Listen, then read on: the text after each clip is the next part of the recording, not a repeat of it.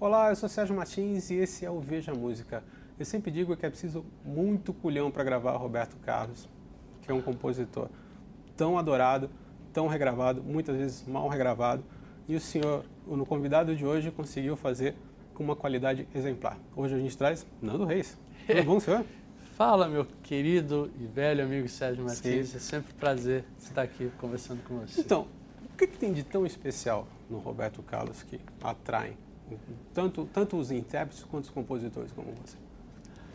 a qualidade indubitável e a sua marca uh, estilística muito forte como compositor e como intérprete. Consequentemente, sua obra, que junta em parte isso, porque ele não apenas grava a si próprio, como dá voz a muitos autores, e evidentemente a presença dele na na vida nacional, no cancioneiro nacional, e eu, como um brasileiro nascido em 63, pude sorver dessa, especialmente nos anos áureos, que também da minha formação nos anos 70 e nos anos 80, onde tudo aquilo ainda antes de me profissionalizar era puro encantamento. É aquela coisa que fica dentro de você e agora, 50 anos depois, quando eu me debrucei de uma outra maneira, identifiquei essa presença e esse mesmo encantamento ah, latente, dormente, e pude daí me debruçar e dar uma outro, um outro olhar, mas os mesmos sentimentos. É, é uma loucura. O, o, Roberto ele faz, de uma certa forma, parte da tua carreira. Né? O título do disco, Eu Não Sou Nem Roberto, foi, acho que foi a primeira canção que você deu para Cássia Eller, não foi? Foi a primeira que fiz com intenção de, de, mostrar a ela, porque a primeira que ela gravou foi a CT, mas essa estava é, ali. Era uma parceria do Brown. Uma parceria é. com o Brown e Marisa. Essa eu fiz, a, a Cássia já tinha gravado a CT e ela ia gravar disso, queria ouvir músicas e eu compus para mostrar a ela. E sim, então ele estava ali já, mas antes mesmo disso, não explicitado nem publicado, na minha primeira banda, uh, os Camarões, eu tocava uma versão de Os Sete Cabeludos. E me inscrevi. É, e coisa que não está presente nesse disco, que é o período da Jovem Guarda. Eu lembro. Eu sou velho, né? A gente é velho, né? Eu é. lembro de um release super bonito na época do acústico MTV. É, sim. Que, que, que, você, que você comenta sobre a beleza de detalhes, que te faz chorar, sei lá, não lembro. Ah, claro. É verdade. No acústico dele. No acústico dele. É, eu fiz um release paralelo ao do Nelson Mota, que é um belíssimo texto, e fui exatamente assistir e fiquei impressionado, porque eu nunca eu tinha visto, eu nunca tinha visto ele ao vivo e nunca tinha visto ele tocando violão. Só em fotos da, das coleções, Sim. né? E é lindo. Eu falo, inclusive, da mão dele, aqueles Sim. dedos. É, é, é, é, detalhes é um negócio sério, né, Sérgio? Assim, é a canção, ah, se pudesse resumir todo o meu encantamento, a minha admiração, e a, onde está com concisão todas as características mais expressivas, especiais do Roberto e Erasmo, no caso, como compositor e também como intérprete, eu acho que é detalhes. Música que eu ah, ousei a pedir para gravar e ele sabiamente negou. eu soube que ele nunca deixa. O... Eu lembro quando o Roberto Frejá foi fazer o Rei, que era um tributo ao Roberto Carlos, que é inclusive de onde o Skank fez o É Proibido Filmar, uhum. Fumar. Ele falou pro Frejá, falou assim, tem duas músicas que você não pode deixar ninguém gravar. Um, detalhes, porque ninguém grava detalhes melhor do que eu. É. E segundo é aquela. Aquela era o Quero que vá tudo é pro inferno. Ah, assim, ah, tá, demorou aquela. horas para descobrir que aquela música era. Sim. É, eu, eu desconhecedor dessa, dessa afirmação tão sábia e prudente, pedi a ele. Mas, enfim, não. não e, vou te dizer, eu acho que é certíssimo, embora eu vá me atrever a cantá-la no, show, no show. Vou cantar no show, se conseguir porque não é, é uma questão assim, é, é, quase que uma experiência necessária passar por isso, cantar, que eu nunca cantei ela ao vivo. Mas, enfim, quando. Aproveitando essa uh, sábia a determinação dele. Eu, eu adotei isso para o meu repertório também. Ah, é. Segundo o Sol está vetado. ninguém peça, não, mal comparando, né? Mas de alguma maneira deu me reserva Segundo o Sol é a minha detalhes. É a minha detalhes. Sabe o que me chamou a atenção no repertório? Toda, ah. toda vez quando se tem uma, uma, uma regravação de, de, da obra do Roberto, escolhe-se o Roberto romântico dos anos 70, ou o Roberto Jovem Guarda, ou o Roberto Faz Soul. Uh, você escolhe canções consegue fazer um trabalho de pesquisa interessante, escolhe canções da década de 80, na época que o Roberto era considerado a coisa mais ultrapassada, mais cafona. Uhum. Né? É, pelo menos para minha geração. Assim, tipo, Sim. Fala, pô, é Roberto Carlos, não sei o quê. Uhum. Como é que se deu essa, essa, essa tua escolha? Ah, primeiro eu, eu, quis fugir, uh, mas não uh, como um critério determinante daquilo que havia sido massivamente regravado eu quis, eu de fato desconsiderei a Jovem Guarda uh, e de alguma maneira quis ouvir, aproveitar. Toda a ideia do disco surgiu numa viagem, casualmente eu resolvi, peguei a caixa box lá dos anos 70 e fui ouvindo. E tudo aquilo se reacendeu dentro de mim, inclusive coisas que tinham passado despercebidas mesmo, como Você em Minha Vida, que é uma música que eu poderia, nunca tinha enfim, daí eu estendi isso aos anos 80 e 90 para que eu pudesse uh, aproveitar esse embalo e ouvir aquilo que eu mesmo tinha deixado de ouvir e da forma. Mas o critério principal é aquilo que uh, me emociona, certo? Que eu me sentiria a tal ponto identificado ou tocado pela canção que tivesse já uma porta de entrada para o caminho desafiador de interpretar Roberto Carlos, né? dar voz a canções que ele já deu a voz. E isso não tem como, independente da canção ser de autoria dele, ser do período áureo ou qualquer outro, o Roberto, como cantor, ele imprime uma marca é. e um padrão muito alto e muito próprio. E, e sabe a sensação que eu tive, Sérgio? Ouvi e falei, o Roberto ele é muito esperto, é muito criterioso, ele sabe, assim, na seleção do repertório, porque não há nada ali que seja na trave, no sentido de ele. Não, ele parece ter um controle absoluto, parece não tem não só técnica da, daquilo, da melodia, mas daquilo que a canção quer dizer para ele. Você fala, pô, esse cara sabe o que está dizendo. Então, isso era uma coisa que eu precisava e não é tudo ali que eu saberia dar voz por uma questão também de identificação e etc., de emoção, a palavra-chave é para o Roberto. O que me chama a atenção foi a maneira que você recriou as canções. Uhum. É, é, a gente estava conversando sobre isso, por exemplo.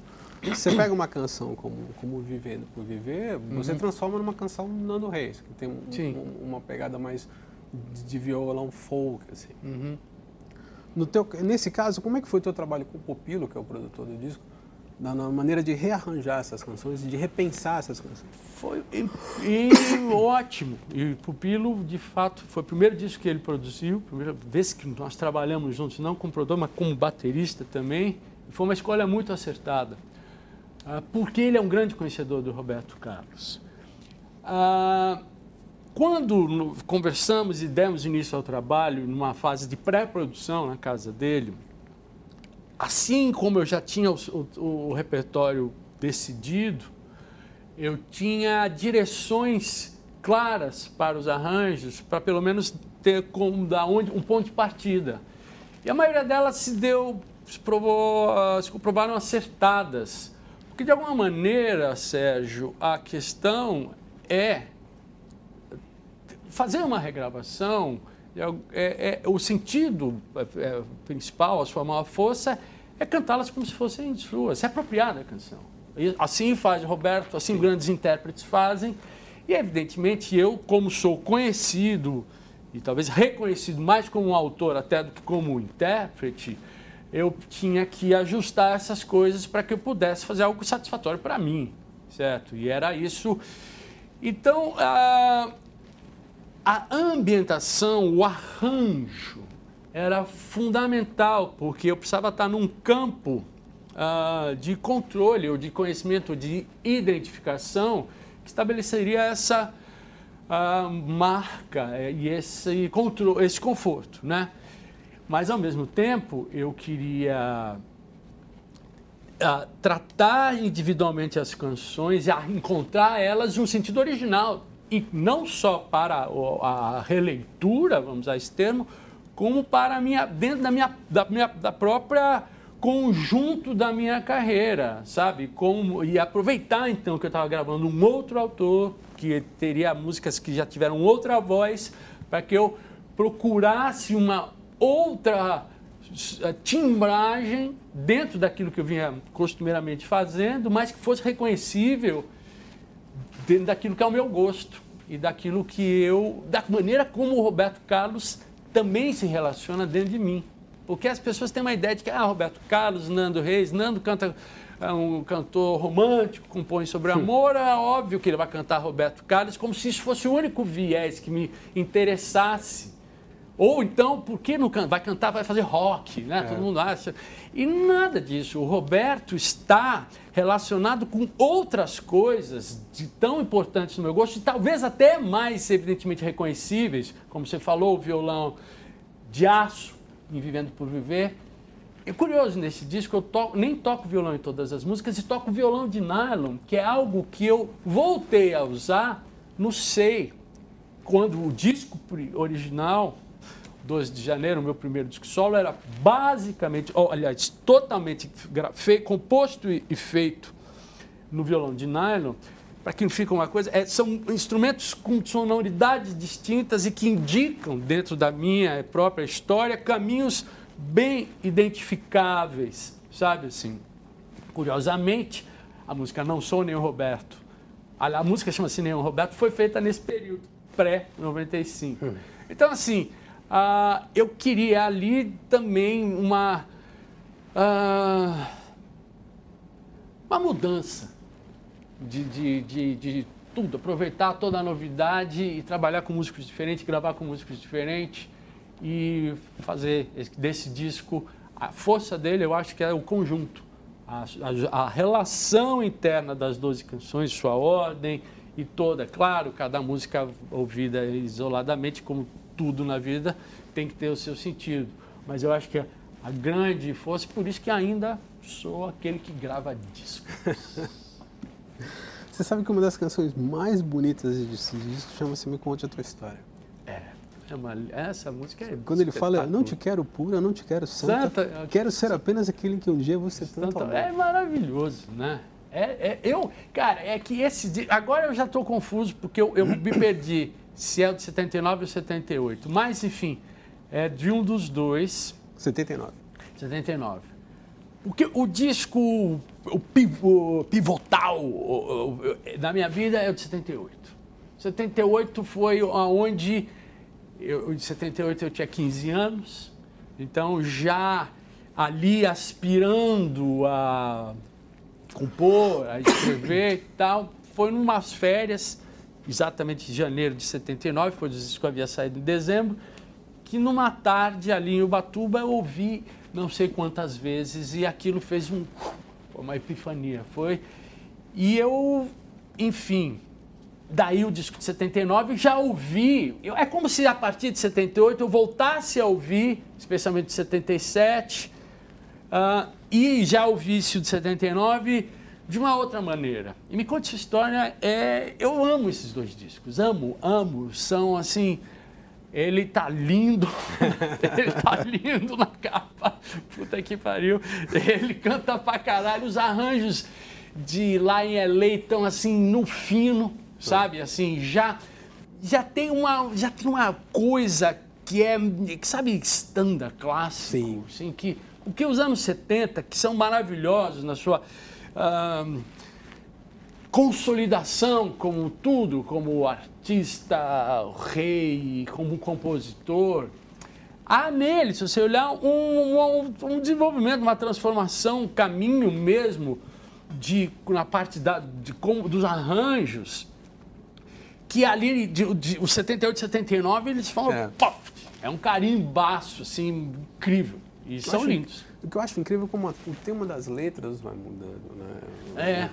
Do, do, rebelde da jovem guarda, aí tem a vida de casado, mas também tem essa coisa das puladas de seca, né? Um cara que faz sim, amada amante, sim. o café da manhã. É, exato. Tem, tem. E é claro, né? Ah, Roberto Carlos conta a história da sociedade brasileira. Assim, né? é, é, conta, é. é um grande, é, você, é, sabe, é, os discos são a, os anos, é. né, assim, e desde 71 para 79 muita coisa aconteceu. é, mas enfim, Me Conte Sua História é uma música linda, linda, e foi a última a ser gravada, Quer dizer, não a última, porque eu regravei duas que eu tinha ficado insatisfeito com o arranjo, mas eu tive uh, uma certa dificuldade para encontrar o beat, o, o, o arranjo mesmo. Assim, tá, ela tá, eu queria e eu até considerava que ela podia não entrar. E na hora que a gente fez, uau, foi isso. O Pupilo teve uma grande participação. Pupilo e Marcos, porque Marcos também. Marcos Preto, né? Marcos Preto, que está ali como diretor artístico, mas é um. A nossa triangulação foi muito fácil. Sabe, eu vou, eu vou dizer, eu já gravei nem sei quantos discos na vida e acho que acredito que todo artista, todo profissional, mas enfim, quando você entra no estúdio, você quer fazer o seu melhor de Sim. sua vida. E quando você está fazendo, em geral, você acha que está acontecendo, mas passa-se o tempo você vê que não foi bem tão assim. E há discos que eu olho para trás e vejo que eles são muito especiais, e relaciono com a maneira, com o estado, como as coisas se deram dentro do estúdio. Porque um disco, até ele sair, ele é só um desejo. E ele se dá, de fato, se resolve, se encontra lá na, durante a gravação.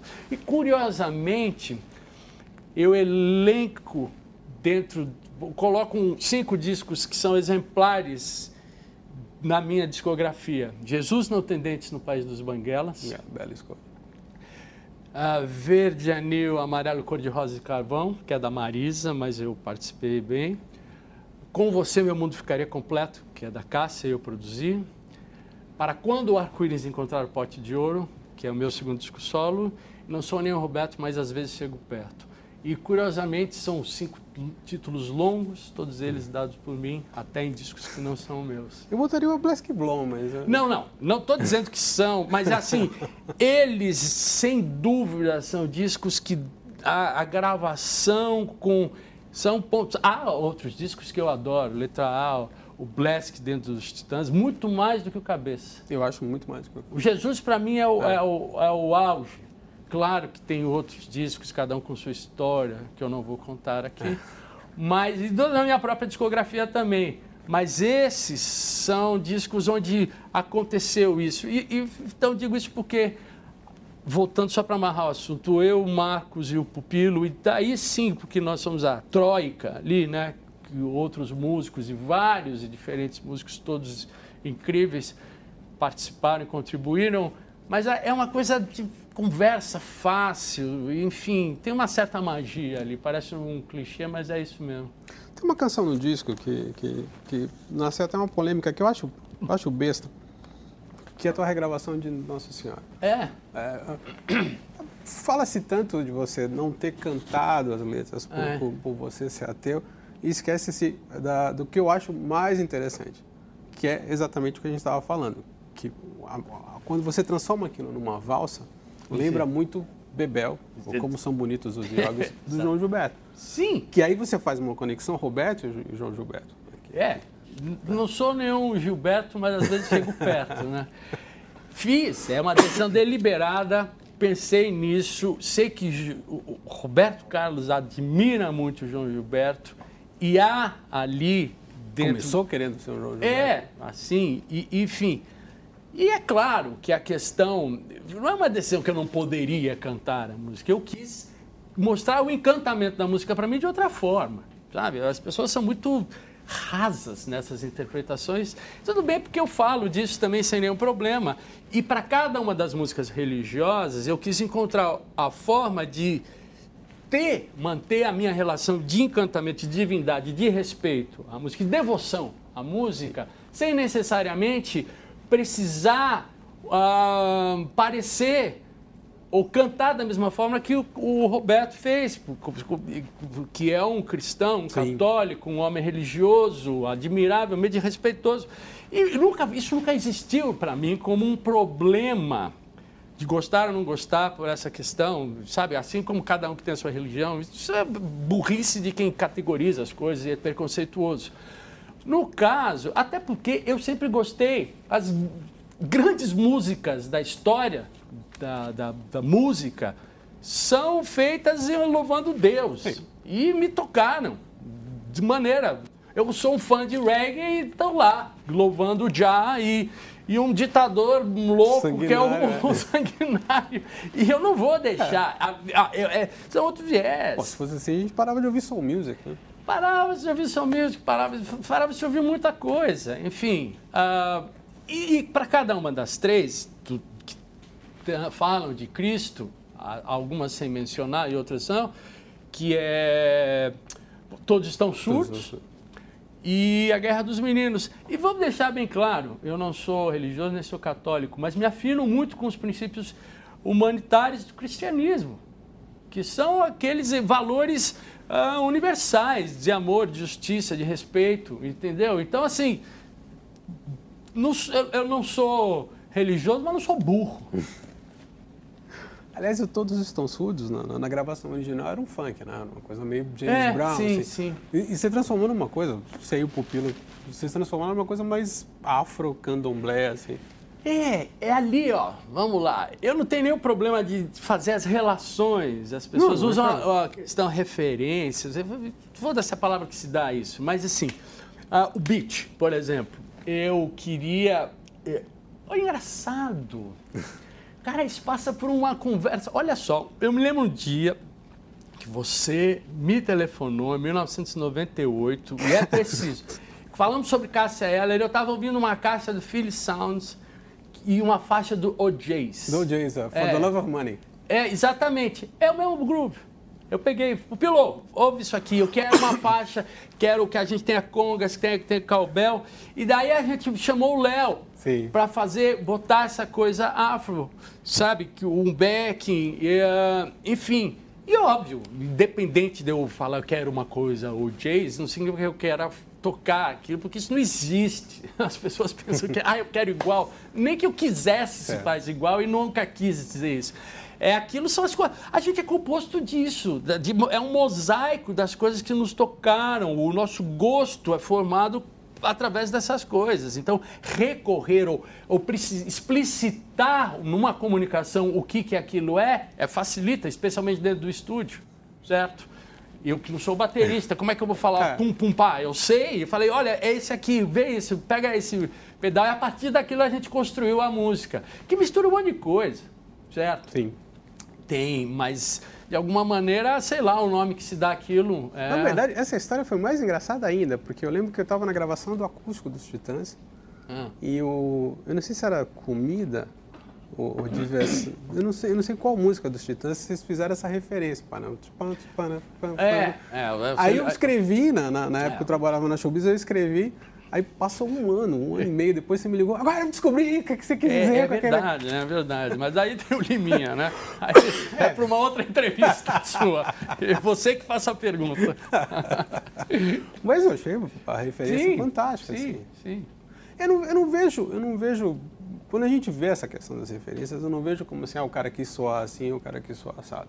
Mas eu acho, é, eu acho bonito você ver de onde é que você tirou determinada ideia? No, no, no, nosso caso, a gente se conhece. Eu sei que você gosta do João Gilberto. Eu sei que você, Sim. você toca. Eu, e o Álbum Branco é um, um dos é. do álbum da minha vida. É. De, deles é o que eu mais aprecio. E ele tem ali... O disco do Roberto, ele é cheio de referências. Que eu diria mais do que referências. São relações. Eu me refiro a coisas que me tocam. E porque, de novo, eu quero relacionar porque está relacionado. Eu quero demonstrar, explicitar e publicar a relação e a presença do o Roberto faz parte de uma rede que leva, que chega ao Neil Young, que chega a Gal do, do Vapor Barato, Sim. que chega ao OJs, que chega ao João Gilberto, que estão todos dentro de mim, certo? Ele é, é o eixo central do disco, mas a forma com ele. Então não é assim, ah, eu vou fazer o disco do Roberto e ele é um, eu abro uma fenda e tenho. Não!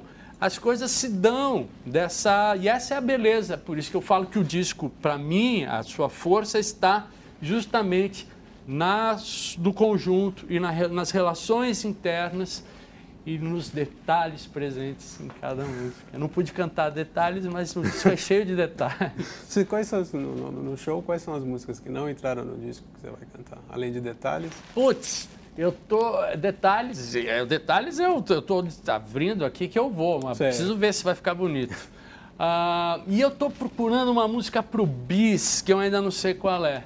Enfim, mas eu, aí que tá, já tem 12 no disco, duas que certamente não vão poder entrar, que é o Nossa Senhora Não Vou e o Guerra dos Meninos.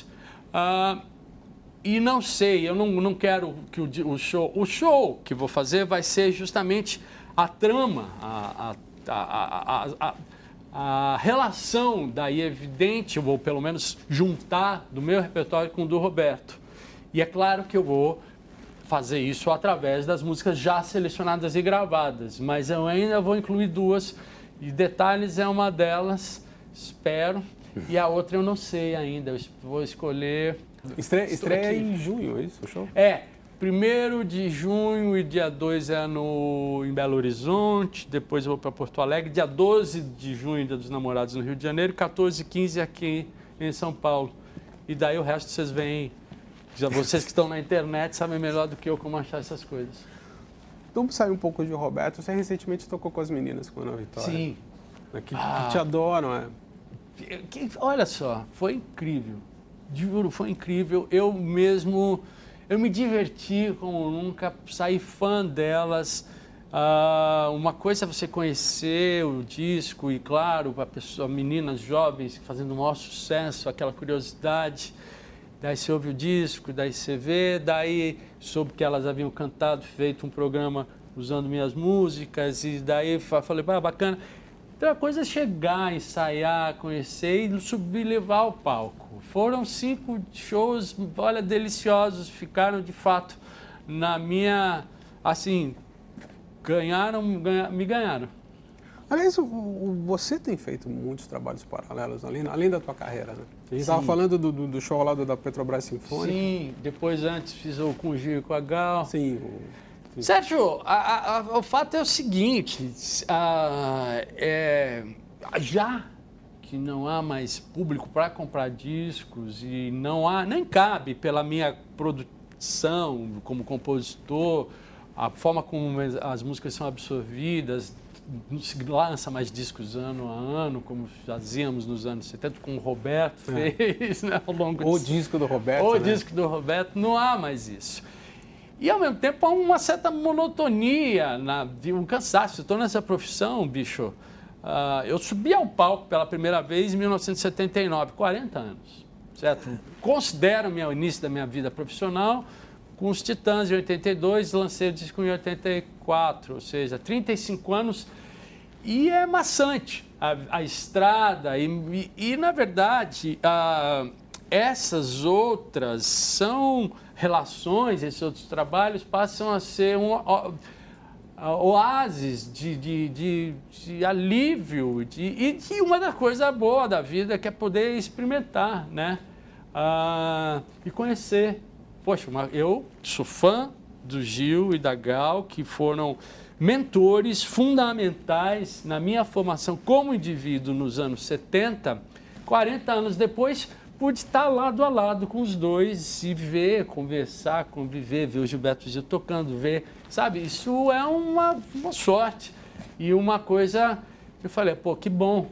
Então a experiência com a orquestra tão diferente é, nossa, é, é um outro vocabulário, outra linguagem, outro tudo. É, tocar com Ana Vitória, Gilberto Gil e, e, Gal Costa é uma coisa, é. com a orquestra é, falar é outro dialeto. Mas foi incrível. Foi muito bom. É. Eu gostei. Que bom. Gostei. Bom, infelizmente chegamos ao fim do Veja Música. Queria agradecer muito, Nando Reis. Eu que agradeço de novo, um prazer falar com você, um homem inteligente e falar Bonito, sobre música. Sim, é verdade. Somos bonitos, né? Eu queria agradecer muito a pessoas que ajudaram a, a esse programa de alguma maneira. A Carla Luque, do Rio de Janeiro, minha grande amiga. A Adriana Dias Lopes e Marina Rapa Neves, talvez duas das grandes companheiras de serviço que alguém possa ter. E principalmente o Nando Reis, Valeu. a quem nós dividimos a paixão por futebol É, né? e pela boa música. isso aí, meu gente. Obrigado. Falou, Sérgio. Obrigado e até o próximo Vejamos.